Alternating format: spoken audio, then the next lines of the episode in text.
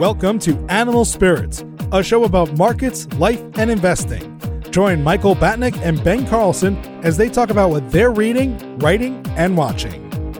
Michael Batnick and Ben Carlson work for Ritholtz Wealth Management. All opinions expressed by Michael and Ben or any podcast guests are solely their own opinions and do not reflect the opinion of Ritholtz Wealth Management. This podcast is for informational purposes only and should not be relied upon for investment decisions. Clients of Ritholtz Wealth Management may maintain positions in the securities discussed in this podcast. Welcome to Animal Spirits with Michael and Ben. Disney is attempting to raise $11 billion at different maturities. The yield curve looks like something that comes from the Treasury Department. It's really remarkable. They're borrowing $2 billion over the next 20 years. They're paying 3.5%. So this graph that you show here shows 3.8% going out 40 years, which is pretty wild. The demand for credit right now is insane. And this is one of the reasons we've been talking about these mega cap companies getting stronger in this crisis because Disney has the ability to borrow like this, whereas a lot of other smaller and mid sized businesses just don't. And especially when you think about Disney is a company that is in peril right now. Their theme parks, they opened the one in Shanghai, but everywhere else are closed. They don't have their cruises open. They're losing money. They stopped their dividend. They're letting people go, and they still have the ability to raise a ton of money at an extremely low interest rate. I mean, I'm sure if you told people 10, 15, 20 years ago a company could borrow like this that's not the US government, they would have balked. This is corporate credit. This is crazy. Imagine a year ago, you were told Disney World, Disney theme parks are going to be closed all across the world. They're going to be suspending their dividends and they need to borrow money in order to fund operations. What interest do you think that they would be paying? I don't think anybody would be saying 2.2%. Yeah. And honestly, this is one of the reasons why I don't understand why people are getting mad at the Fed. And maybe people don't realize that a lot of the stuff they're doing is giving loans. So the Fed is giving a huge number of loans to small and mid sized businesses. And that's because these companies can't tap the credit markets like a company like Disney can. So Disney has this fortress balance sheet and they're doing much better, whereas a lot of these littler companies just don't have the ability to do this. So they need a lifeline and they need a loan from somewhere else. Yeah. So this is the whole income inequality bleeding over to corporate inequality, the big getting bigger. Yes. Corporate inequality is one of the things that people probably don't think enough about, and maybe that's one of the big divergences in this whole thing is that we're getting this corporate inequality. There was a good article in the New York Times about online trends, and there's a chart showing the change in sales for the e-commerce giants. Target up 400% year over year, Walmart up 250, Amazon up I don't know 75%. And you say, "Wow, Target and Walmart are really catching up." And then you look at the relative share of online sales in January, and Amazon is at 96% wild. We've used Target as like a backup when a delivery date for Amazon is too far out or something is sold out, and we've been able to find it at Target, mostly stuff for the kids, but that's kind of turned into a backup now. And then Walmart, we've had a hard time getting the curbside pickup there just to find a time, so we haven't really used much of them, but I can see that it makes sense that this is happening, but I was surprised that Target was one of the places we've turned to. Last week we spoke about things that appeared so obvious. Oh man, I can't believe I didn't buy Peloton. I can't believe I didn't buy biotech. I can't believe I didn't buy Teladoc and Zoom and things like that. And something that could potentially fall into that bucket is a company like GameStop, where you think with everybody staying home, video game sales are going to skyrocket. And in fact, that's exactly what happened. GameStop sales are up around 1400% year over year. So you could have nailed this. And then you look at the chart, and GameStop is down 30% year to date. Wow. They're down 50% over the last year. So they're seeing a huge uptick in business, but not an uptick in stock price. I don't, I mean, so what's the disconnect there? Is the market looking forward to the fact that this is a very temporary blip and this company's future is still very much going down? It could be that's interesting because it feels like a lot of other companies that that's not the case. You talk about something like Uber that we talked about in the last show, and they've seen such a big drop off, and now it turns out they're going to potentially try to buy Grubhub. Which do they change the name to Gruber Eats then? Is that how it works? Phil Huber had a good tweet. He said McDonald's should buy Uber and Grubhub and name it McGruber. Ah, that's not okay. There you go. So we continue to get economic data that is breaking the charts. U.S. inflation dropped quite a bit. Core inflation ha- declined by the most on record, and core is just taking out food and energy. Have you been to the grocery store lately? Actually, grocery stores prices are way up. We'll get to that in a little bit. But I mean, this had to be the case, right? That inflation dropped into deflationary level. I mean, there was no other option, right? Well, given that spending crashed, yeah, this makes sense. Len Kiefer broke it down. There's 12 major categories. What stands out to you here? Commodities, of course, getting crushed again. That makes sense. Apparel is down 6%. That also makes sense. Food and beverage is up. I don't know how education and communication is up. I don't know what that means. Medical care is obviously up. I guess recreation isn't down as much as I thought it would be. Again, I don't know how they. Are you going into like shadow stats territory yet since you're a Fed truther at this point? Stop And you it. don't believe any of these numbers? Okay. Bill McBride posted an incredible chart showing the percent job losses and their recovery. So, for instance, in 2007, it took approximately 75 months to get back to even with the percent of job losses. So, this was around 6%. And if you look at our current situation, again, another thing that is off the charts, it just went vertical in the wrong direction. I can't wait until we see the upswing on these charts. The going down is just awful, and it just goes down in a straight line. Won't it be nice when we see, even if it doesn't go all the way back to zero, just get the upside as well whenever that happens? Well, this is like the big debate, right? The V recovery. Are we going to see it? I don't know. I don't see. Well, I guess there's different variations of V. Like, yes, we are going to see a V. Now, is the V going to close? Like, are we going to go back to where we were? People are going to be rehired. When stuff opens up, that's going to happen. It's just what percentage of the people that were laid off are going to be rehired. Yeah. So the snapback, we will see the snapback, but how long is it going to take to get to pre-COVID levels? Who knows? So a lot of the data from the last week or so has shown that not only we're seeing this corporate inequality, but the inequality in terms of losses as well. So Bloomberg broke down the U.S. unemployment rate by education level, and less than a high school degree, it's over 21%. If you have a high school graduate and nothing further, it's over 17%. A bachelor's degree and higher, it's 8.4%. So a huge, obviously, disconnect there in divergence between the education levels where the lower your education level, the higher your rate of unemployment. And so this stuff has really hit people on the low end of the income scale. And Washington Post had one showing that the job losses earnings level, and it goes, they break them into fifths. And they show that the lowest 20% of income workers have lost, it's like 35% of those people have lost their job, where the highest 20% is less than 10%. And it kind of follows that path as well. Where did this 40% stat come from? I know Miles tweeted it. Do you know where that came This from? This was from Jerome Powell's talk the other day. So he gave a press conference. He said among people who are working in February, almost 40% of those in households making less than $40,000 a year had lost a job in March. 40% of people making less than $40,000.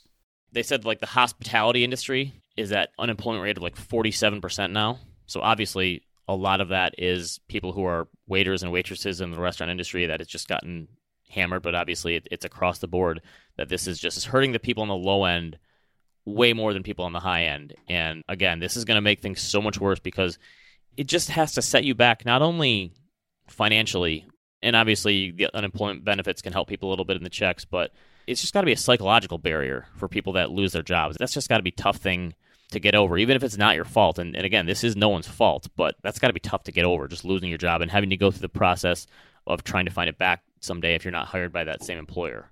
Yeah, it's awful. There's there's nothing good here. There's no way to spin this into anything other than just absolute tragedy. This morning on my way in, I was listening to the Dave Chang show, who is a chef and he's on the Ringer Network. And he interviewed three restaurant owners who had recently closed their restaurants.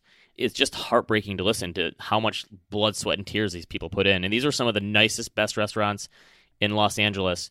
And the one guy had talked about how on Monday, GQ named his restaurant the best new restaurant in the country last year. And that same week that that happened, he closed it down. So he was named the best new restaurant. And that's like, I can't imagine the flood of people he would have had after being in a national publication like that. And yet he had to close it down. And so it's not only the workers, but I can't imagine how stressful it is for the people who own those restaurants. When you think about an entrepreneur, you don't really think about someone who starts their own restaurant, but those people are entrepreneurs and they have to get investors and they have to start things and they have to hire people and they have to make decisions. And for a lot of them, they just said they went through with their CPAs and even getting the PPP loan would have done them no good because the math just doesn't make sense for them being an entity going forward. And they just decided to close instead of even taking a loan at this point. It's really sad. Imagine the people who are employed by Airbnb, for example, who thought their life was going in one incredible direction. That they had equity in a company that was going to be preparing for a monstrous IPO, and six months later, they're out of a job. What does that do to your psyche? This event, if you call it that, or virus or whatever, it is like a sliding doors moment for people where their life was going in one direction, and now this stake in the ground happens, and then it goes a completely other direction that they never would have planned on or thought of. And it's, yeah, right. There really are no silver linings here. Indeed posted a chart. The percentage of the population with a full time job just crashed from about 50% down to 44%. Guess I wouldn't have known what this was before. So at the highest level, it was 54% in 2000, and it got down to, what, 47% in the last crisis. So it's well below those numbers now. Again, it is hard to believe that we see an economic calamity like this so close to the 2008 crisis that I honestly never would have expected. And it's just, yeah, it's wild. And again, being disproportionately hit to the people on the bottom. Brian Chappatta tweeted, Your skewed stat of the day average hourly earnings are up 7.9% year over year. In case there was any doubt, this signals job losses are coming primarily among those earning lower incomes. Right. If you lop off that lower end, the average has to go higher because the lower end's skewing anymore. Well, the Cullen thing is actually a silver lining. The chart that Cullen tweeted. So this was from Goldman Sachs, and he said that Goldman Sachs says disposable income in Q2 and Q3 will be slightly positive, which the reason this is is because unemployment insurance and payments to individuals and tax relief. So the government has helped this, and people will actually have some more income in a lot of ways. And again, that's because a lot of people on that lower end of the income scale are now making more. So the thing is, again, the government has to continue to help these people, or I mean, there's going to be a revolt. I mean, they're already starting to see some of this, but if they don't continue to extend these unemployment benefits or potentially give people more money, this stuff is going to be really short lived. So, we've been talking a lot about the housing market, what's going to change going forward. What's interesting right now is that the median home price rose actually 8% year over year, even though sales fell 8.5%. So, what's going on is somebody said demand absolutely just got a kick in the gut, but at the same exact time, so did supply. Only about 4% of sellers cut their prices, according to Realtor.com, which makes sense. This is not really an economic event where you're going to fire sell your house. Right. And it's the kind of thing, it's not like you all of a sudden change your price and lower it. Like people have their house on the market for three, six months in normal times before they cut the price. So it's not like they're, they're going to say, okay, I'm automatically going to cut the price just to. And honestly, with the problems with supply, it makes sense that this is happening. And, and I'm sure people just decided to stop. So I looked at the numbers from the Great Depression, and this surprised me. I wrote a piece about this, like why housing could potentially be fine going through this in terms of prices. And during the Great Depression, this is from the Case Shiller Index, housing fell 7% on a real basis from 1929 to 1932. Now, that's inflation adjusted, so that means deflation gave a little bit of a, a tailwind there. But that was really surprising to me because it fell like 25% during the Great Recession. Do you believe that data? That was one of the things that I said. I don't know how great that data is and how well people, but my guess would be maybe it's the kind of thing where just there weren't a lot of transactions going on and people weren't buying and selling houses back then as much. But yeah, it's hard to know what, how good that data is. This shocked me. Barron's in an article over the weekend. Since 1997, excluding the Great Recession, which I guess was a huge outlier event for homes, there have been 1,039 instances of state recessions in a given month. So, pretty big sample size. Home value appreciation occurred 81% of that time. Right. And honestly, is it almost like the endowment effect where people are just so stubborn about the prices that they're willing to let go of their houses on that does that keep prices inflated during something like this? I think so. Is that possible? I think so. And I think the other thing is that the article said that buyers tend to focus less on the price of the house and more on the monthly payments, which makes sense. And the good news now is that mortgage rates are around 3.3%. This is an interesting chart. 30 year loans could drift below 3% for the first time ever if the 10 year treasury rate remains near their current levels of 0.6%. And actually, looks like the spread between the 30 year and the fixed rate mortgage is It blew out, about as high as it's been. Yeah. So does that mean that it's got to catch down? hopefully, but does that happen from rising in treasuries? Because it looks like it blows out at the worst time. So it did in 2000, it did in 2008. And you wonder if, if that's just you have this flight to safety in treasuries, and banks are a little more they're a little slower to offer credit, and they want that bigger spread during times of panic like this. It kind of makes sense. There's 72 million millennials. So this person, Bill Smead, is a CIO of a company called Smead Capital Management, said, "We are massively underbuilt for the size of the adult population. We think that what comes after the coronavirus resembles what we saw after World War II." Meaning, we're going to see a bunch of people go to the suburbs and try to settle down, that sort of thing. Well, the data corroborates this. I know this is so short term, so it's hard to say, but New York Times also hit on this. Between March 15th and April 28th, moves from New York City to Connecticut increased 74%. Moves to New Jersey jumped 38%, while Long Island saw a 48% jump. So, is this going to accelerate the trend of people moving to the suburbs? This is going to have huge ramifications if so. So, Twitter just announced this week that going forward, employees for all time now can work at home if they want. So, if you were in like the New York office, why announce that? Maybe it'll open them up to a bigger pool of people to work for them and they'll, they'll get a greater talent. But I mean, if you lived in San Francisco or New York and you're paying a huge standard of living and you work for one of those offices in Twitter, what's to stop you from moving to Denver or the middle of the country or somewhere that's cheaper and you have a lower standard of living? That certainly could be the case. And maybe we do see people overreact and get out of the cities. I think I saw either a tweet or a headline or something that there are groups of people, there's a group of people from New York, a group of friends that are all moving to Austin, Texas. They just decided. I mean, it makes sense. It's probably an overreaction to say like, oh, the the moving to cities is done because there's been such a huge wave of people going into cities. Maybe you're just seeing some of that reverse a little bit because that's been the trend that so many more people live in cities now. But it could certainly stop that trend in its tracks. The mortgage market never got fixed after 2008. Now it's breaking again. And this from the Wall Street Journal. About 7.5% of borrowers had obtained forbearance as of April 26th, which means that 3.8 million homeowners are skipping their monthly payment. This is troublesome. Mortgage servicers, both banks and non banks, were on the hook for about $4.5 billion a month in servicing advances on government backed loans because of forbearances as of Thursday. That is roughly 25 times more than they were on the hook for at the end of February. So, why aren't the banks in more trouble yet? They are. Or are they? If you look at the stocks, like Wells Fargo is at a 52 week low. JP Morgan is getting crushed. It's 40% off its highs. They're not doing so well. Is the Fed going to force a Bear Stearns JP Morgan marriage again, where we have some of these financial institutions that potentially team up and say, let's do this together? I would not be shocked. That would seem to make sense in a lot of ways. So, yeah, Goldman is down 26% this year. Don't you think some of the stronger ones like Goldman or JP Morgan. So JP Morgan actually is down 40%. Goldman's not in that line of business, but if you think about like these giant banks that make mortgages, what's Bank of America doing? I'm sure they're getting crushed. Citi. Yeah. Yeah, that's true. Eventually it rolls up to them. And again, this is when the Fed steps in and has their back, though, and people are going to get angry again, right? It all rolls downhill to the banks eventually. Bank of America is down 42%. Citi's down 50. Wells is down 59%. Again, it's May. Yeah again, in July, if and when this unemployment stuff rolls off the books and they don't re up that, you're just going to see another wave of economic numbers that are just awful and it's going to get worse then. Well, that's what Druckenmiller and David Tepper are suggesting. Okay. Not one to question Tepper ever, but do you think he's mad he missed the rally? No. I mean, I don't know. Because he said he's 10 or 15% net long the market right now. So he did miss it.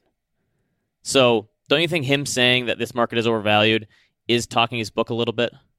not saying he's wrong, but he said he's only 10 or 15% net long. So David Tepper is one of the probably the best performing hedge fund managers of the last 10, 15, 20 years. He's been right more than than most hedge fund managers. And I guess on in late March he said, "Well, we're nibbling a little bit here." And then the market took off and he said he's only been 10 or 15% long. I don't know. Isn't it funny though that you can't really attribute all of market's losses for the last couple days to hedge fund managers? But they say something that everyone else has been thinking for four weeks now or five weeks that this seems crazy, the economic numbers are awful, and all it takes is a billionaire to say something and then the market kind of falls out of bed.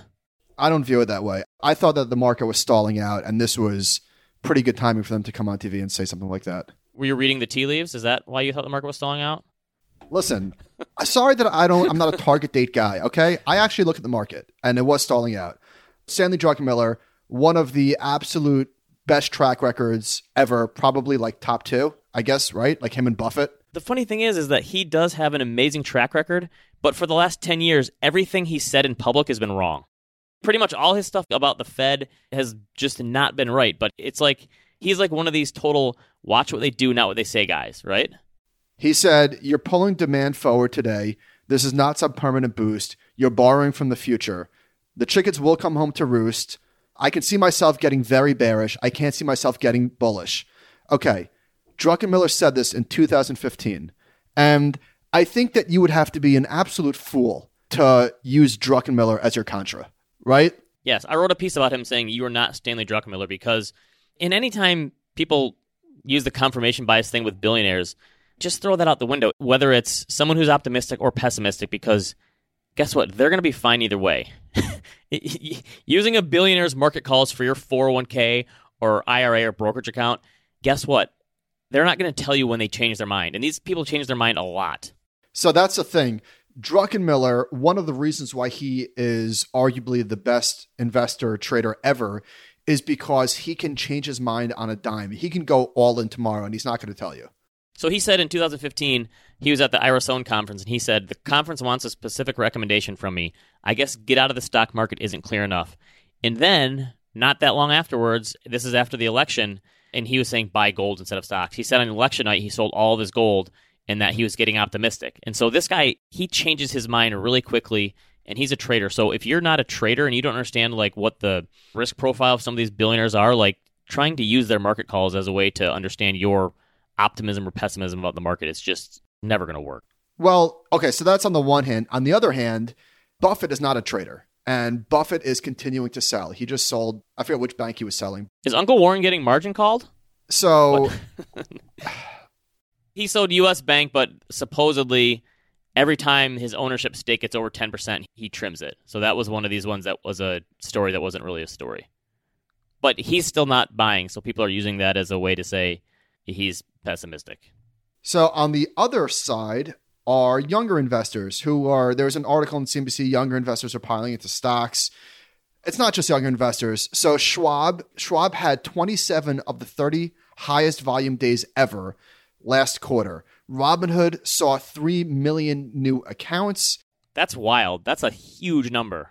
Jason Gepfert from Sentiment Trader, who is putting out a ton of amazing content. I feel like we mention him every week showed a chart. The total E Trade and TD Ameritrade, I don't know what DART exactly stands for, daily average retail traders maybe, has skyrocketed. Did you just pull that out of your butt? That was pretty good. I'm good with acronyms. Oh, that could be wrong.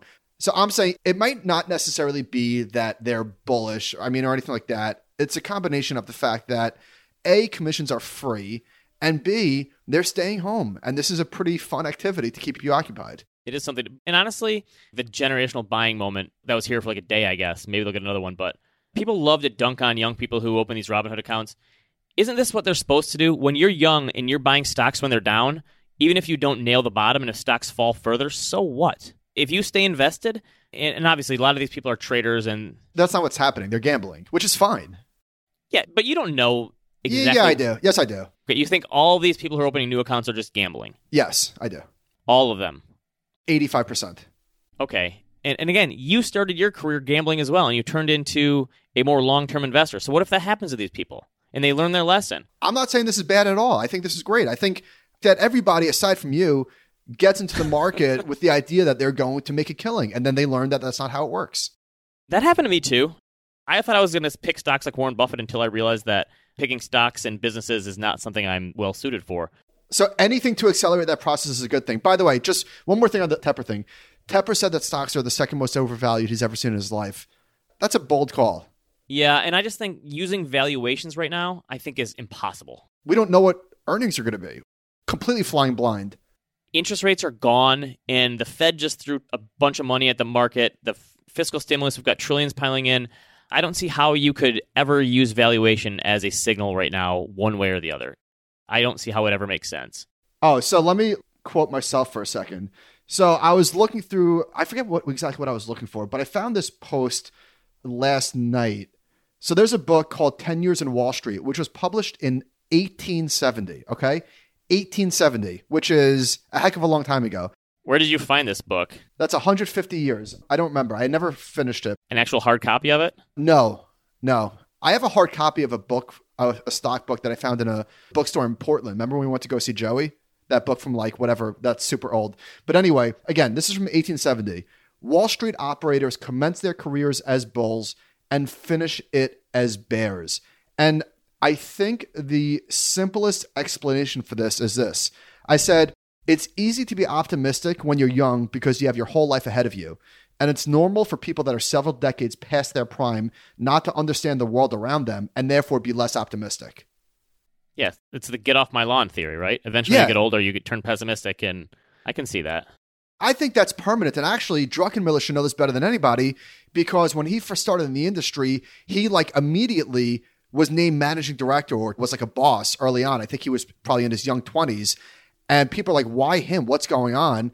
And his boss said to them that everybody around, I think this was 1982 or 81, everybody else had been scarred for the past 15 years. And they needed somebody who was too young and stupid to not know not to charge into a bull market. You also wonder if that works to some investors' favor because maybe they don't take as much risk in their old age and they diversify their portfolios and, and hold more cash and bonds when they need to. So you wonder if part of it actually does work out for some people.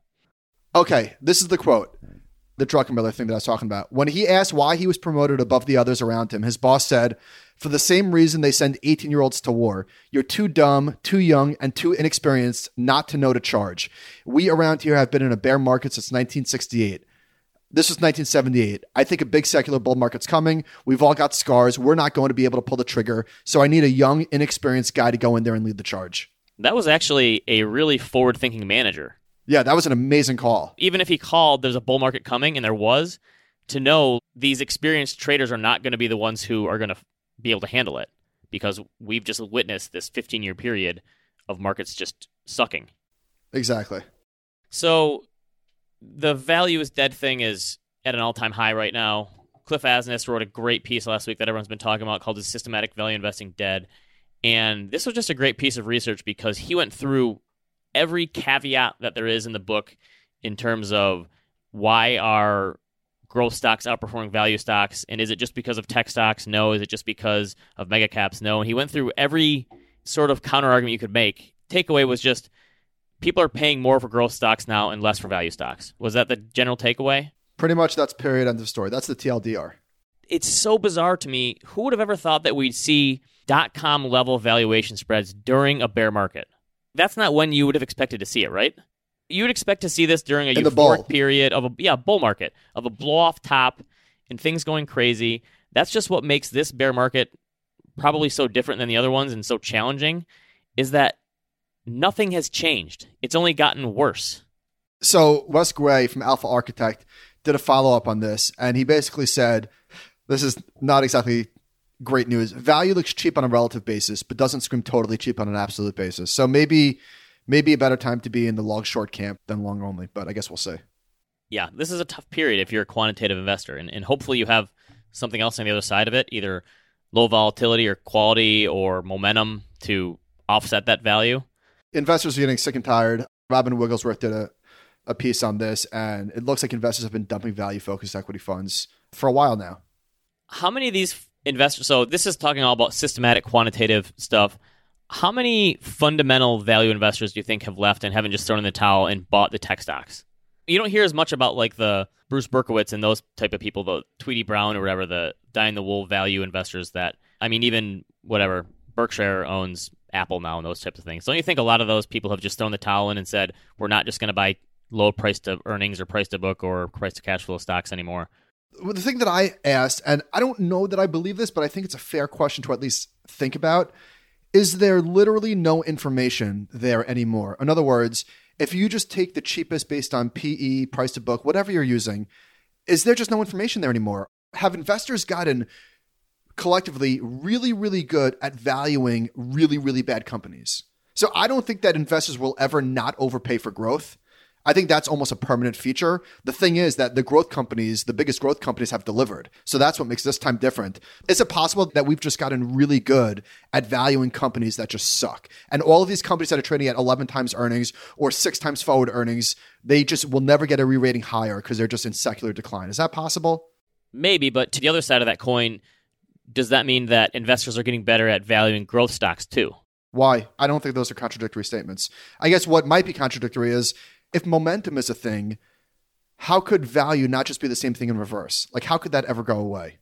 Yeah, no, I agree. It'd be stupid to say it's completely gone forever. I would take the other side of that bet every. So, someone sent this to me the other day, and because it feels like tech stocks are the only things that are winning right now, someone sent this to me today. I wrote this in 2014. I did like a sector quilt of. So I wrote this, and I looked at all the sectors, GICS sectors, so financials, consumer discretionary, healthcare, materials, whatever, energy.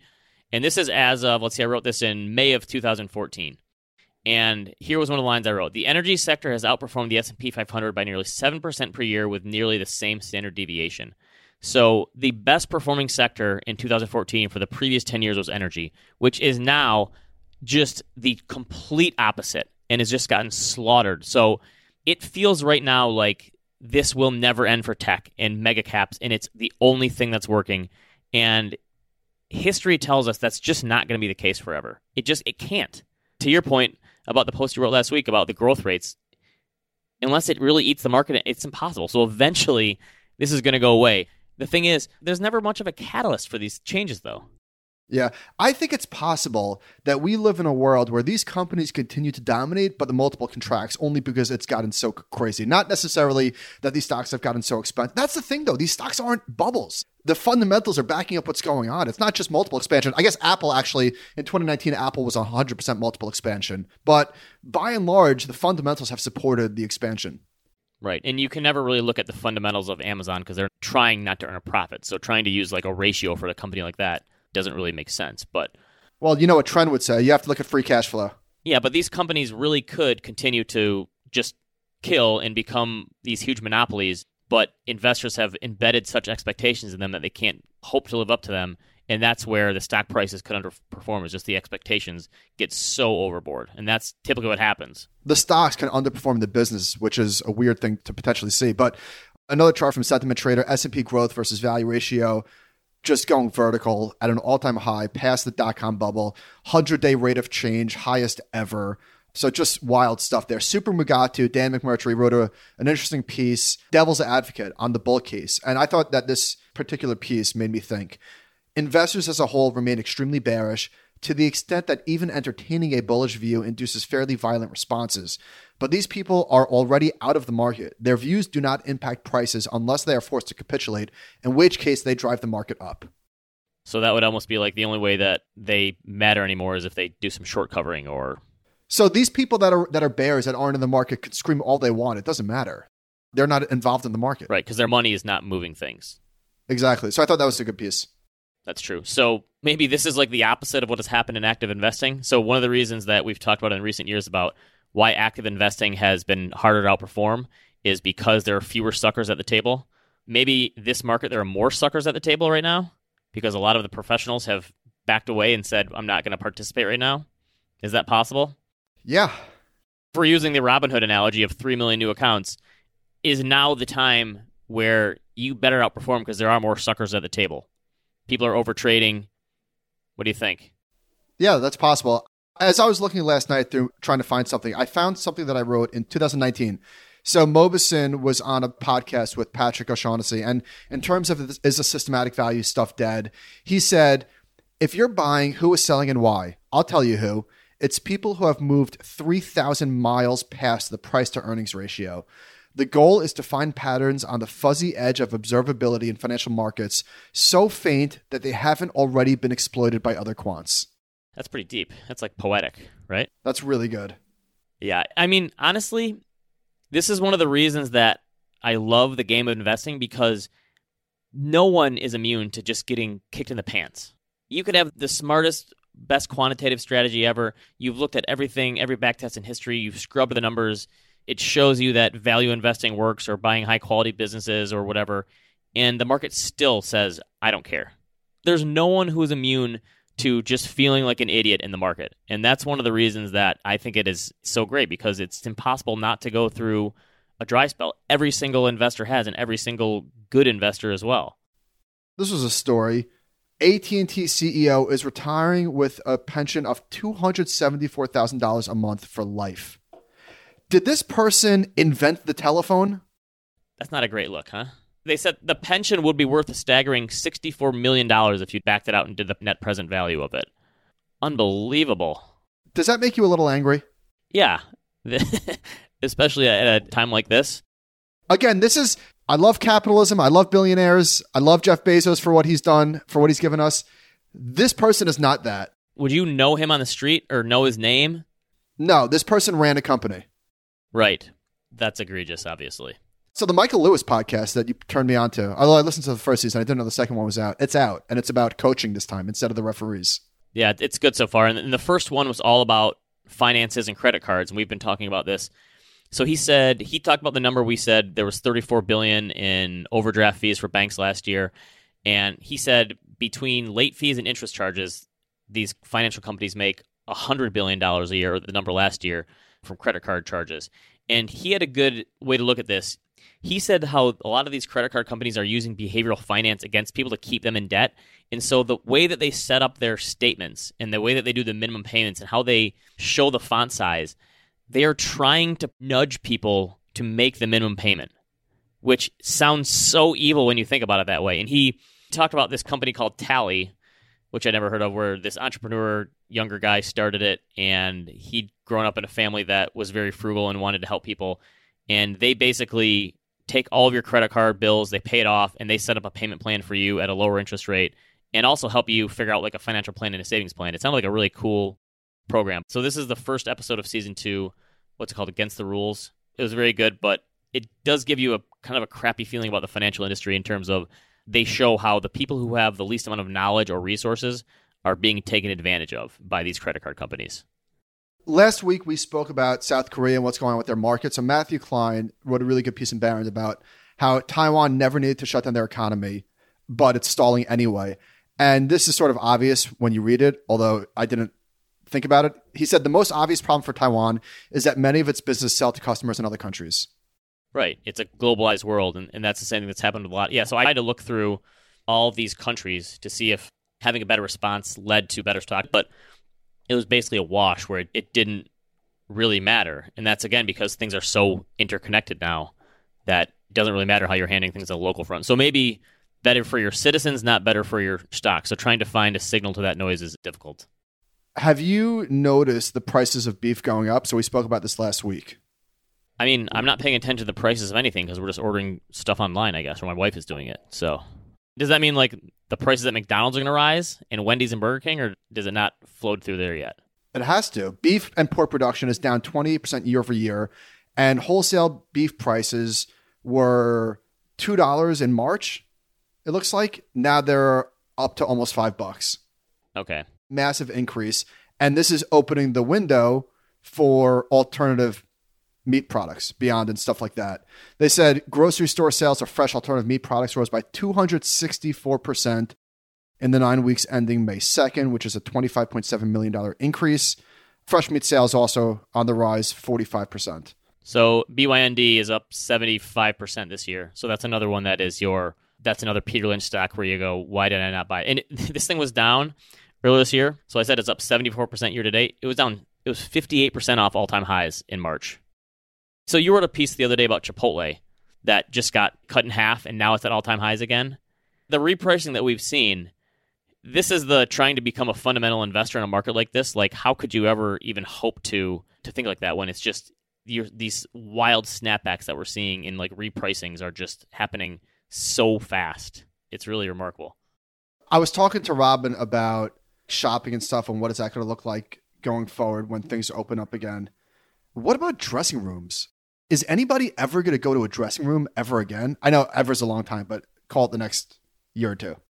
I mean, a lot of these places now you buy it online and you can send it back and you can try it for a week before you want it or something. Maybe that we're just going to continue to see this push to online purchases. And before this happened, I hadn't been shopping at like a mall or a department store in a long, long time. and that trend for a lot of people is probably just going to be pushed forward again. A few weeks ago, you mentioned how come there's not a category for a comedy at the Oscars. And during the Groundhog Day rewatchables, Simmons said that William Goldman, who wrote Princess Bride and other things, often asked, like, how come comedies get the shaft? Like, for instance, something about Mary. Yes. Oscar worthy, no? Love that movie. So Princess Bride is now on Disney Plus, and I introduced my kids to that. They loved it. Top 10. Easily. Yes. Any Rex for this week? I was talking to Josh about this, and this might sound crazy, but Billions is a better binge than Sopranos. And I'm not saying that it's a better show, but The Sopranos was built for a world with one a week watching. And I guess Billions comes out once a week also. It's just the pace of Sopranos, it's just, it's a grind. I can't watch three episodes in a row. My defending Jacob show on Apple has kind of taken a turn for the worse after the first three episodes. I think that's the kind of show that would have been better to just binge all the way through and get it. But now they've gone from th- they did the first three and then they've done one a week, and now it's kind of trailing off for me. Whereas I think if they would have released the whole season, if there was a slow episode or two in the middle, I wouldn't have noticed as much. So I agree that there are maybe they need to start doing test audiences to figure out which ones need to be binged and which ones need to be dribbled out in drips and drabs. For example, Joe Exotic, I mean, not a great show to begin with, entertaining, mindless, dumb. If that was once a week, it would have been it would have been unwatchable. Yeah, you had to like watch it all the way through or you'd lose interest. That's what I did at least. Yeah. So I needed to read another one about the 1918 flu pandemic just to understand what went on back then. And so I started reading this book called Pale Rider by Laura Spinney. It just came out a couple years ago. And the Great Influenza one by John Barry that I read before was more about like the medical side of this and how it changed from a scientific perspective. This book is more about how did society change because of this. And even though there wasn't a lot written back then, she looks at it from that. So I, I started this this week. I've just gotten into it, and it's an interesting angle because that's I think some of the most pressing questions to me about this whole crisis is how does this change behavior in society, and she tackles that in this from the 1918 flu perspective. Wasn't society in 1918 more changed by the war than the flu? Yes, but she's going to make the case that the flu had a lot to do with it as well, and it's just not as well known. Interesting. We'll see how that one goes, but it's pretty interesting so far. All right, so we were back on Friday. We'll see what next week brings. It will be news dependent. If the doc gets too full, we'll go for two. If not, we'll stick with one.